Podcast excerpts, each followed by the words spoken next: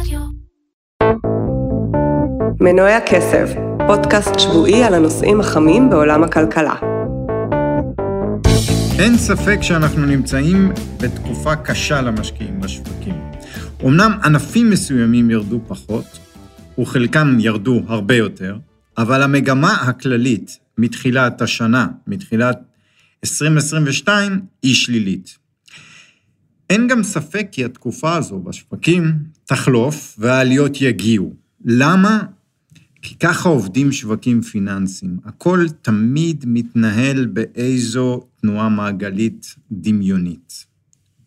וכעת נותרה שאלה אחת, מתי? מתי זה יקרה? מתי השווקים יעברו ממצב של ירידות או למצב של עליות?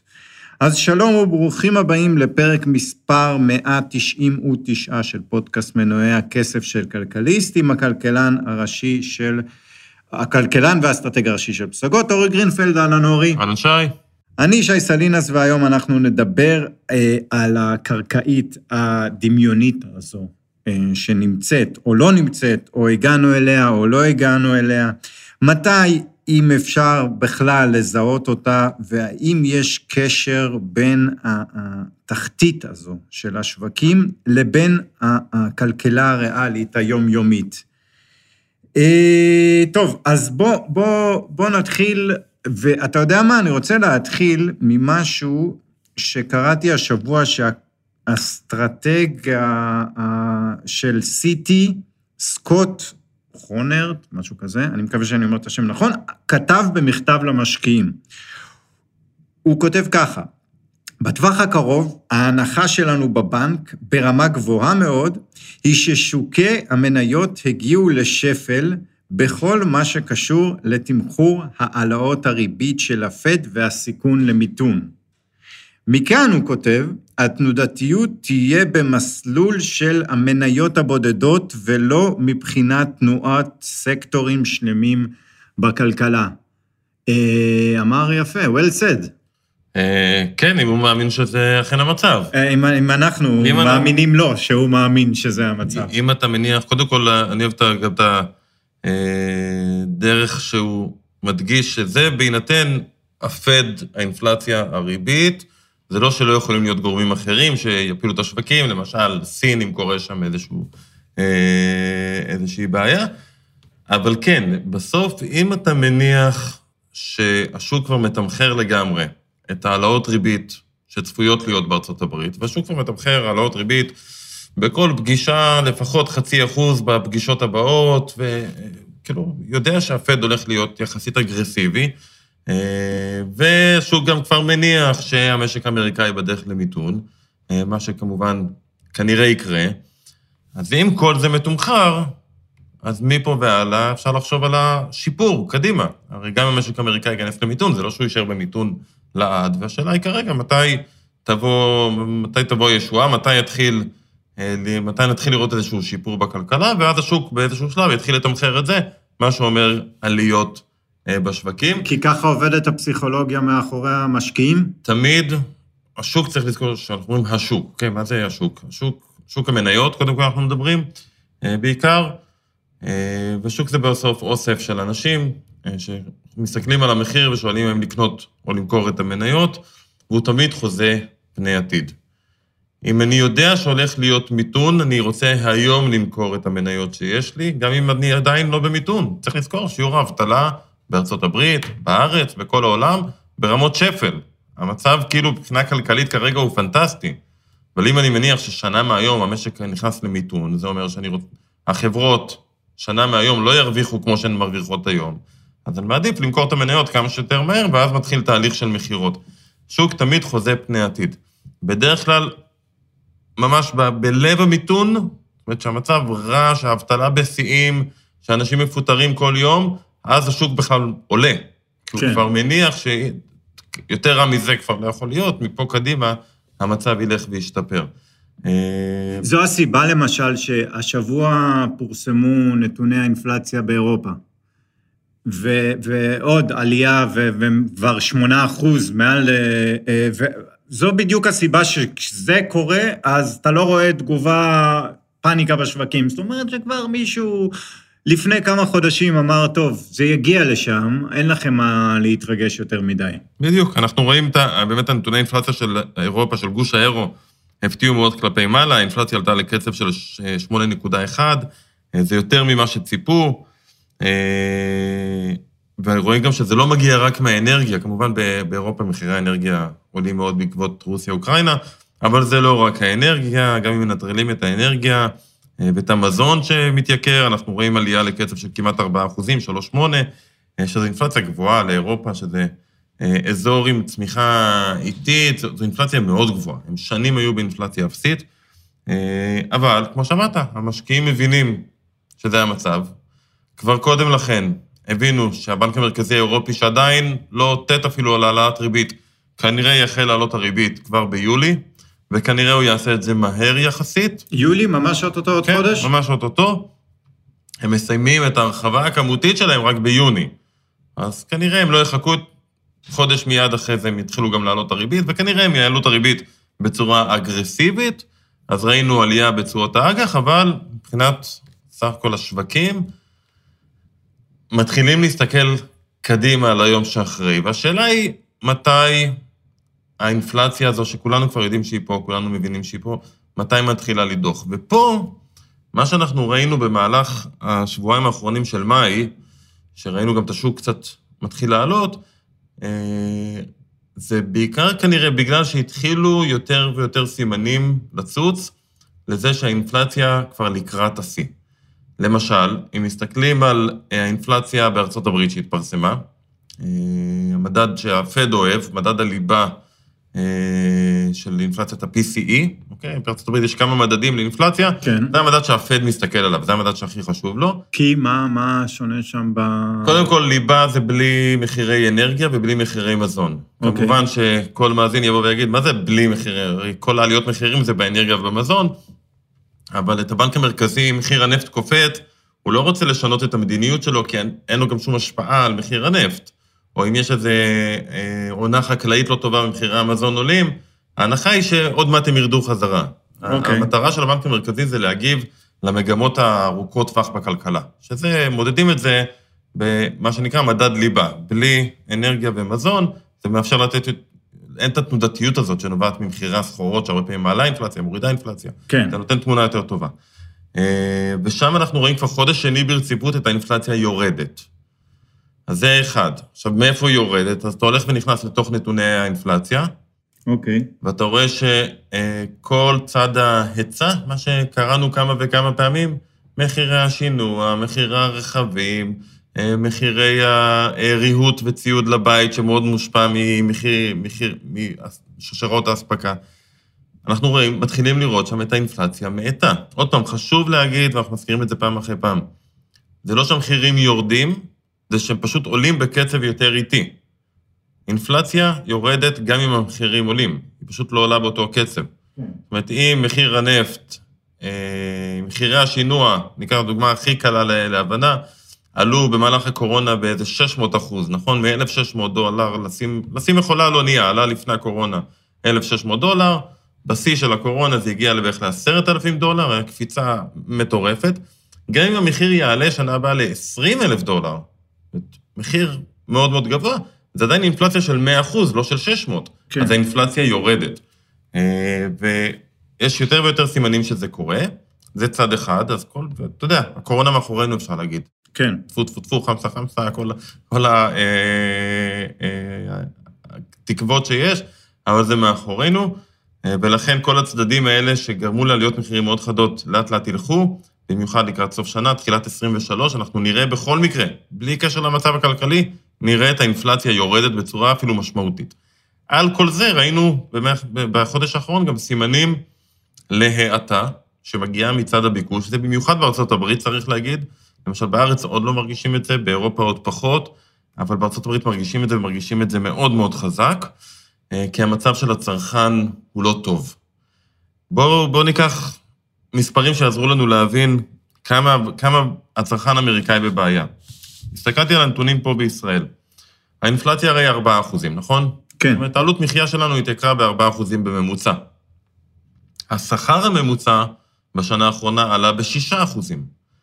זאת אומרת שבסופו של דבר המצב של הצרכן הישראלי הממוצע, עדיין הוא יכול לקנות יותר מוצרים, אמנם רק 2 אחוז, למרות שהשכר שלו עלה ב-6 אחוז, כי המחירים של המוצרים עלו, אבל עדיין, מה שנקרא, הכנסה ריאלית עדיין גדלה.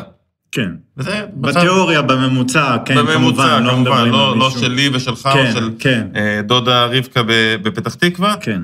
אבל בממוצע. בארצות הברית, לעומת זאת, השכר הממוצע בשנה האחרונה עלה בחמישה וחצי אחוזים.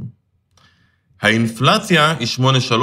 זאת אומרת שגם מי שנהנה מעליית שכר, לא כולם, אבל גם מי שנהנה מעליית שכר, לא באמת נהנה, כי האינפלציה שחקה לו את כל עליית השכר ואף יותר, כך שבסוף הוא צריך להצטמצם. למרות שהשכר עולה, הוא צריך להצטמצם. וזה נתון שצריך להדאיג, כי זה אומר שהצרכנים יקנו פחות. צרכנים יקנו פחות, כמובן, לאט לאט זה יוריד את האינפלציה, אבל בת, בטווח הראשוני זה מייצר האטה אמיתית במשק, וארה"ב בדרך למיתון במובן הזה.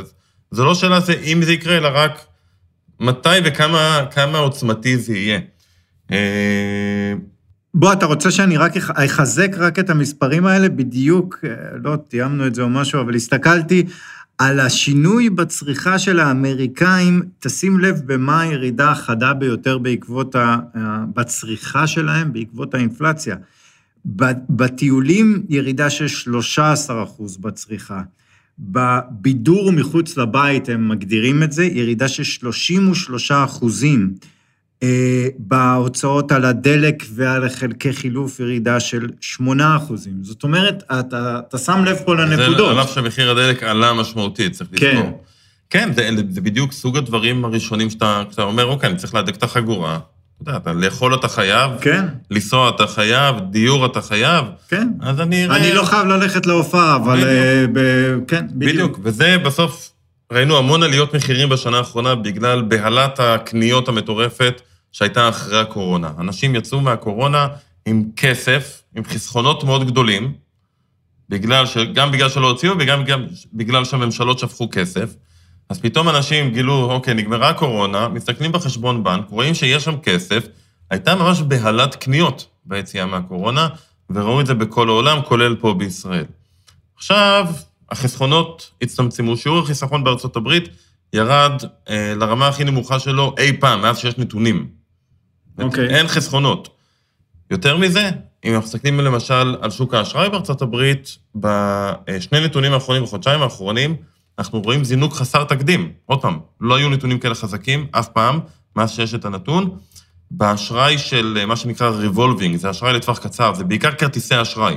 ואת הצרכן האמריקאי, בשביל לגמור את החודש, בשביל לחיות באותה רמת חיים שהוא רגיל לחיות, נאלץ ללכת ולקחת אשראי מחברת כרטיסי האשראי, בהיקפים שלא היו בעבר, וצריך לזכור, זה אשראי בריביות של 15 ו-16 אחוז, כן? כן. אז גם קדימה יהיה לו קשה להמשיך, פתאום לשנות כיוון, כי הוא יצטרך לשלם את האשראי הזה.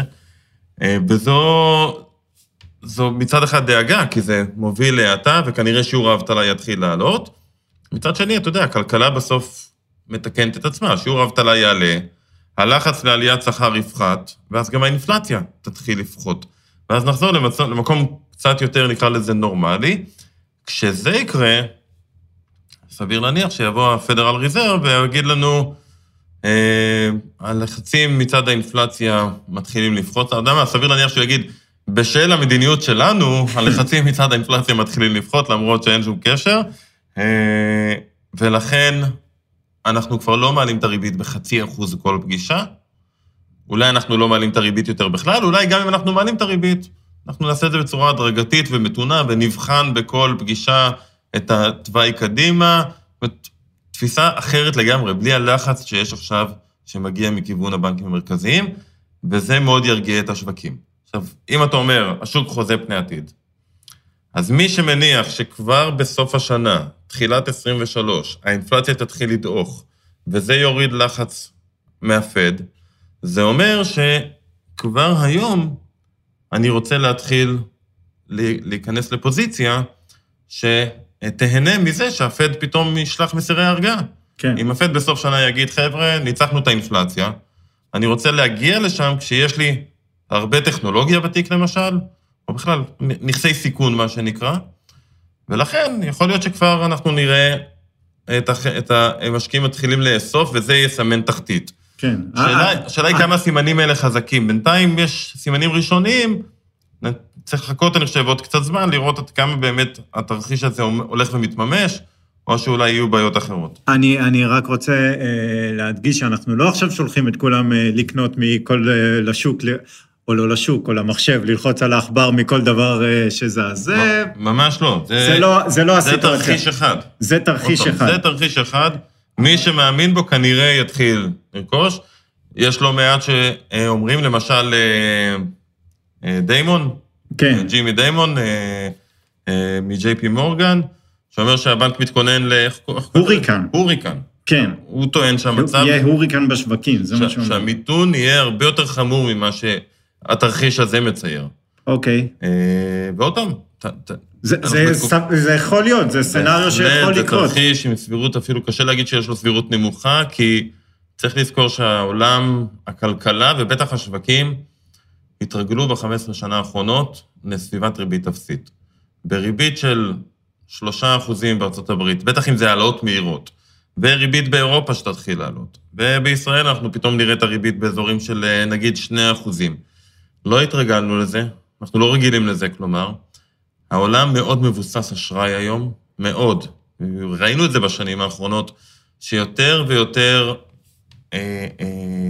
עסקים וצרכנים התבססו על אשראי ולא על הכנסות אמיתיות. עכשיו בואי, אתה יודע, נתנו תרחיש אופטימי, בואו ניתן תרחיש פסימי. בחמש שנים שלפני הקורונה, כולם חיפשו מאיפה להביא תשואה, נכון? כי כן. הריביות בשוק היו אפסיות, גם בשוק האג"ח לא היה ריבית, אז כולם אמרו, כל המשקיעים אמרו, אוקיי, אני עוד חצי אחוז, עוד אחוז תשואה, אני מוכן לקחת סיכונים, וראינו, השוק לא סתם עלה. שוק האשראי בארצות הברית, למשל, הבנקים הגדולים, נתנו הלוואות לפירמות, זה מה שתמיד קורה, ואת ההלוואות האלה הם בדרך כלל גם מאגחות ומוכרות כמכשיר השקעה, כדי לא להשאיר אצלם אה, תיק אשראי גדול. איגוח, אוקיי. איגוח של הלוואות, אוקיי? זה נקרא אה, בארצות הברית CLO, אה, זה מזכיר להרבה, שאומרים את זה, זה מזכיר CDO וכל מיני מושגים של משבר הסאב פריים, אבל CLO זה שוק שקיים עשרות שנים והוא לא היה משברי. אני בנק, אני נותן הלוואה לחברת אה, אבי אינסטלציה ובניו, נתתי לו הלוואה, ואז את ההלוואה הזאת בעצם, ועוד הרבה אחרות, אני מוכר כנייר ערך לגוף השקעה חיצוני, ובעצם אני מוציא את ההלוואה מהמאזנים שלי, אני רק מטפל כל הזמן בהלוואה, אני הצד התפעולי. שיטה שעובדת, הכל בסדר. מה שקרה בשנים שלפני הקורונה, בגלל הריביות הנמוכות, והמרדף אחרי תשואות, הבנקים יודעים שהם יכולים לתת הלוואה ולמחרת יהיה מי שיקח את הסיכון מהם. מי שלוקח את הסיכון רק מחפש תשואה, אז הוא אומר לבנקים, עזבו אתכם מקובננטים, או עזבו אתכם מכל מיני תנאים מגבילים בהלוואה. פשוט תג- תיתנו את ההלוואה. תגידו לאבי אינסטלציה שבשביל עוד חצי אחוז אנחנו מוותרים לו על כל מיני תנאים, כי אנחנו רוצים את החצי אחוז הזה, ורמת ההלוואות, מבחינת הדירוגים, פשוט רמת ההלוואות שניתנו, האיכות של ההלוואות שניתנו, ירדה פלאים בחמש שנים האלה של לפני 2020, ואז השאלה היא, מה יקרה שהריביות יעלו? כנראה יהיו לא מעט חברות שלא יוכלו לשלם את ההלוואות האלה בריביות יותר גבוהות, כי הן לא באמת מייצרות מספיק רווחים בשביל זה. אם הבנקים יחליטו, או יותר מזה, בוא נגיד... בסדר, אבל לא נורא. לא נורא אם יש לא, חברות... אבל בסוף כלכלה צריכה להתנקות. אם נתנו הלוואות כן. לא טובות, אז הכלכלה צריכה להתנקות. זה פשוט לא נעים, זה אומר עלייה באבטלה. בוא, בסוף יש מאחורי כל דבר יש אנשים. אה, וזה לא נעים וזה כואב, אתה צודק. בסוף בועה צריכה להתפוצץ כדי שהכלכלה תחזור להתבסס על דברים אמיתיים. אה, אבל בתהליך זה עלול לכאוב, זה מה שאני חושב שג'יימי דיימון הת- הת- התכוון. ההוריקן הזה, זה עלול מאוד לכאוב, כי אם אותם משקיעים, הבנקים היו רגילים למכור את ההלוואות למשקיעים, המשקיעים האלה כבר לא מעניין אותם ההלוואות האלה, כי יש פתאום ריבית בשוק. הבנק לא רוצה לקחת סתם סיכונים, אז גם הבנקים לא ייתנו אשראי. אם הבנקים לא נותנים אשראי, אז הסקטור העסקי בבעיה. כן. הוא חייב אשראי, כי הוא התרגל לחיות על אשראי. אז ההאטה הזאת שציירנו קודם בתרחיש כאילו האופטימי, עלולה, אולי בגלל רק תמסורת בשוק האשראי, להפוך למעין סוג של משבר. אולי לא המשבר של 2008, שהיה הכי חמור במאה השנה האחרונות, אבל כן משבר אמיתי וקפיצה באבטלה. זאת אומרת, בסוף, אתה יודע, בדברים האלה, כלכלה זה לא מדע מדויק. המהלך מיתון קל של אה, שני רבעונים למשבר ומיתון שנמשך שנה, אה, או מאבטלה של 7% לאבטלה של 10%, הפער הזה לפעמים הוא כמה החלטות לא טובות. כן. של מקבלי ההחלטות, או של הבנקים, או לא משנה של מי, אה, וזה מאוד מהר מתגלגל לשם, וכרגע עדיין יש המון אי-ודאות. לגבי התרחיש המרכזי, נקרא לזה, המון אי-ודאות. צריך לעקוב בעיקר אחרי הנתונים של האינפלציה, אני חושב, כי זה מה שיקבע את הריבית, אה, אבל אה, תקופה, תקופה בעייתית. יש, יש אה, עוד, עוד נושא שאני כן רוצה לגעת ממש בדקות האחרונות, זה אתה הסברת לי על משהו שקורה מבחינת הנזילות של הפד, של הבנק המרכזי של ארה"ב, שבדיוק קורה עכשיו ב-1 ביוני? כן, זו עוד נקודה ש... של אי-ודאות, שאין לנו מושג איך השוק יגיב לזה. אה, בואו נעשה את תקציר הפרקים הקודמים. כן. הפדרל, הבנק המרכזי, לא רק מוריד את הריבית לאפס, גם עושה תהליך של מה שנקרא הרחבה כמותית. בהרחבה כמותית, הבנק המרכזי בעצם לוקח דולר שיש לו, כי הוא קובע כמה דולרים יהיו, קונה אגרות חוב מהמערכת הפיננסית כדי להזרים לנזילות. הוא נותן בעצם נזילות למערכת הפיננסית ולוקח ממנה אגרות חוב. ההרחבה הכמותית הסתיימה לפני מספר חודשים, המשמעות היא שבעצם הרחבה, לא סתם זה נקרא הרחבה, כבר לא מייצרים דולרים חדשים כדי לקנות אג"חים. אבל יש אג"חים, אג"ח הרי זה מכשיר שמגיע מתישהו לפדיון, אג"ח שמגיע לפדיון, הפד מקבל כסף תמורתו, הוא עדיין עד הראשון לחודש היה קונה אגרות חוב חדשות באותו סכום. בעצם מגלגל את האגרות חוב שמגיעות לפדיון לאגרות חוב חדשות, מה שבעצם אומר שכמות הכסף במאזן של הפד, או כמות הכסף במשק, נשארת קבועה.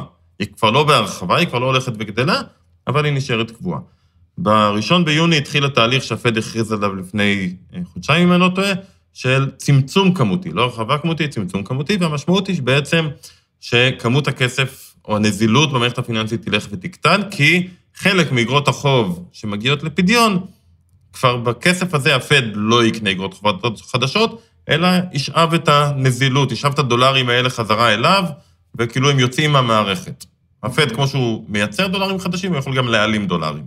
אז בעצם אנחנו מתחילים, התחלנו בראשון ביוני תהליך שבו כמות הדולרים הולכת ומצטמצמת ומצטמצמת במערכת הפיננסית. ואנחנו יודעים כמה זמן אה, אה, יש עוד זאת אומרת, תראה, כמה יש... אגרות חוב, כמה הפדיון שלהם? כן, יש תהליך גם... מאוד ברור מבחינת הפד. אה, הוא הודיע כל חודש אה, כמה בעצם אה, מיליארדי דולרים הוא לא הולך לחדש. אוקיי. ואז אתה יכול לצייר תמונה בעצם של מה קורה למאזן של הפד קדימה. השאלה היא, מה קורה למערכת הפיננסית שהולך ונהיה לה פחות ופחות נזילות. צריך לזכור שכשבנק, נגיד, נותן הלוואה, אז מול ההלוואה הזאת הוא מחויב אה, להחזיק איזושהי נזילות בצד.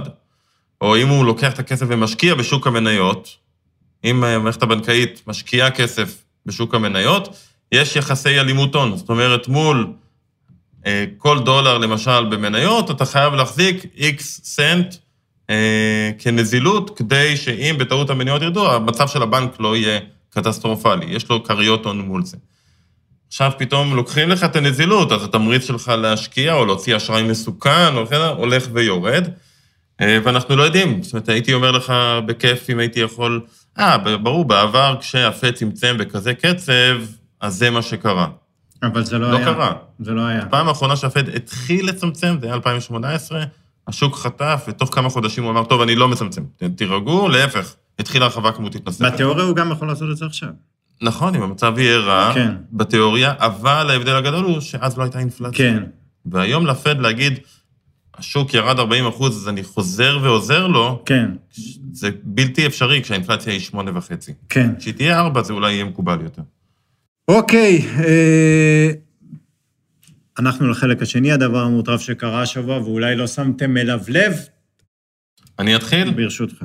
אה, הייתי בסיני שבוע שעבר, כידוע לך. אוקיי. אז אה, שני דברים מדהימים שלמדתי. אחד, השטח של שוניות האלמוגים בעולם, במים אה, נמוכים הכוונה, לא כאלה שממש בקרקעית האוקיינוס, אלא שוניות שאפשר ללכת עם שנורקל ולצלול. השטח של שוניות האלמוגים ברחבי העולם הוא קצת יותר מהשטח של בריטניה, או של אקוודור, וקצת פחות מהשטח של ניו זילנד, אה, או הסהרה. אה, מדהים. אה, אתה יודע, אתה הולך בסיני, פשוט כן. מדלג לך אחר ארוחת בוקר ורואה איזה שונית מדהימה. אה, אז בים התיכון אנחנו פחות מכירים את זה, אה, עולם מהמם. בלי קשר לזה, זה לא קשור לכלכלה, זה פשוט נתון שהדהים אותי. אתה יודע, אתה נוסע, אתה עובר את הגבול, ואתה נוסע לכיוון אה, הנואבה, מה שנקרא, ואתה רואה בצד המון המון כאילו מלונות אבן ענקיים, שהם לא גמורים, הם כאילו הפסיקו לבנות אותם, וזה נורא עניין אותי, למה, כאילו, מה הסיפור? מה, אחד, שתיים, אתה מבין, אוקיי, קבלן פשט את הרגל. אבל עוד ועוד ועוד, וכאילו, ענקיים גם. אז אה, שאלתי איזה בחור שם, והוא סיפר שכל המלונות האלה הן תוצאה של תהליך שהחל אחרי האביב הערבי, הרי מצרים עברה שנתיים, שלוש של תהפוכות, וממשלות שקמות ונופלות, ובסופו של דבר, כשהתייצב המצב הפוליטי שם, מצרים הייתה בכלכלה, במצב כלכלי נוראי, הם פנו לבנק העולמי לקבלת עזרה. הבנק העולמי, מי שלא מכיר, זה בעצם גוף שנותן הלוואות למדינות עניות, אה, כדי שיעשו השקעות בדרך כלל, כדי לפתח את הכלכלה קדימה. כשהמימון שלו מגיע מהמדינות ה... אה, מהמדינות המפותחות, ויש לו גם מובילות, אפילו כן. איגרות חוב שהבנק העולמי אה, מנפיק. כן. עכשיו, הם אמרו, אחד הדברים שישפר, בטח בסיני, את המצב הכלכלי, זה בואו נפתח את התיירות פה. לא יכול להיות שזה הכל סוכות אה, עם מזרונים על הרצפה, בואו נפתח פה בתי מלון גדולים, וזה, כל, הש... כל האנשים בעולם ישמחו לבוא לים המדהים הזה. אה, תתחילו לבנות מלונות. והיה כנראה איזשהו הסכם, עוד פעם, הוא לא ידע את המספרים המדויקים, אבל היה הסכם ש-X אחוז מהבנייה, אתה מקבל חזרה מהבנק העולמי, כדי לתמרץ אנשים להתחיל לבנות מלונות רציניים.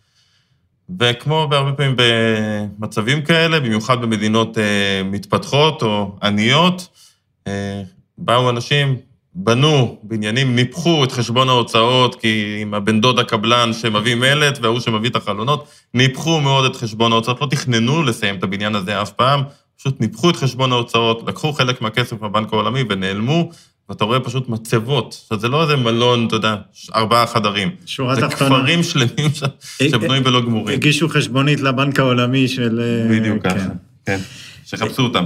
בדיוק. תראה, אה, אני בטוח ששמעת על המחסור בתחליף חלב בארצות הברית. שמעתי. אז כמובן שרוב הסיבות לעניין הזה זה שרשראות האספקה ו- והדברים האלה, אבל יש עוד סיבה. בקורונה דבר, קרה דבר בארצות הברית שלא קרה עשרות שנים. יש ירידה במשך הזמן שנשים מניקות, בכלל, בהנקה. ירידה חדה מאוד, אותי זה מאוד הפתיע, הייתי בטוח שהפוך. אה, עד כמה ירידה חדה? אה, עד שנת 2019, אחוז הנשים בארצות הברית שהניקו את הילדים בני שנה עמד על 34 אחוזים. אחד משלוש נשים, נגיד. בקורונה זה ירד ל-14 אחוזים. כן, עכשיו, כשקראתי את זה, אמרתי, האינסטינקט הראשוני שלי היה זה משהו פסיכולוגי בטח. אבל לא. החוקרים שפרסמו את המחקר הזה אומרים שיש גם משהו ריאלי. בקורונה אה, מיהרו מאוד בבתי החולים לשחרר את הנשים אחרי הלידה. ויש משהו הורמונלי בגוף, שוב, יכול להיות שאני לא מדייק בדיוק, יש משהו שהחלב לא מספיק טוב אם אתה משחרר, אה, אם אתה עושה לא הפרדה או משהו כזה, זאת אומרת שיש משהו פיזיולוגי שגורם לנשים לא להעניק. ו... וזהו, דרך אגב, הירידה החדה ביותר היא, היא באוכלוסייה החלשה, והוא בשחורים. כן. ירידה חדה מאוד, ותוסיף את כל הדברים האלה, ותוסיף כמובן את צד ההיצע, וקיבלת מחסור חמור בתחליפי חלב. עוד, עוד השלכות של הקורונה שאף אחד לא חשב עליהן קודם לכן. אף פעם לא. אוקיי, תודה רבה שהאזנתם, חג שמח, וניפגש בשבוע הבא.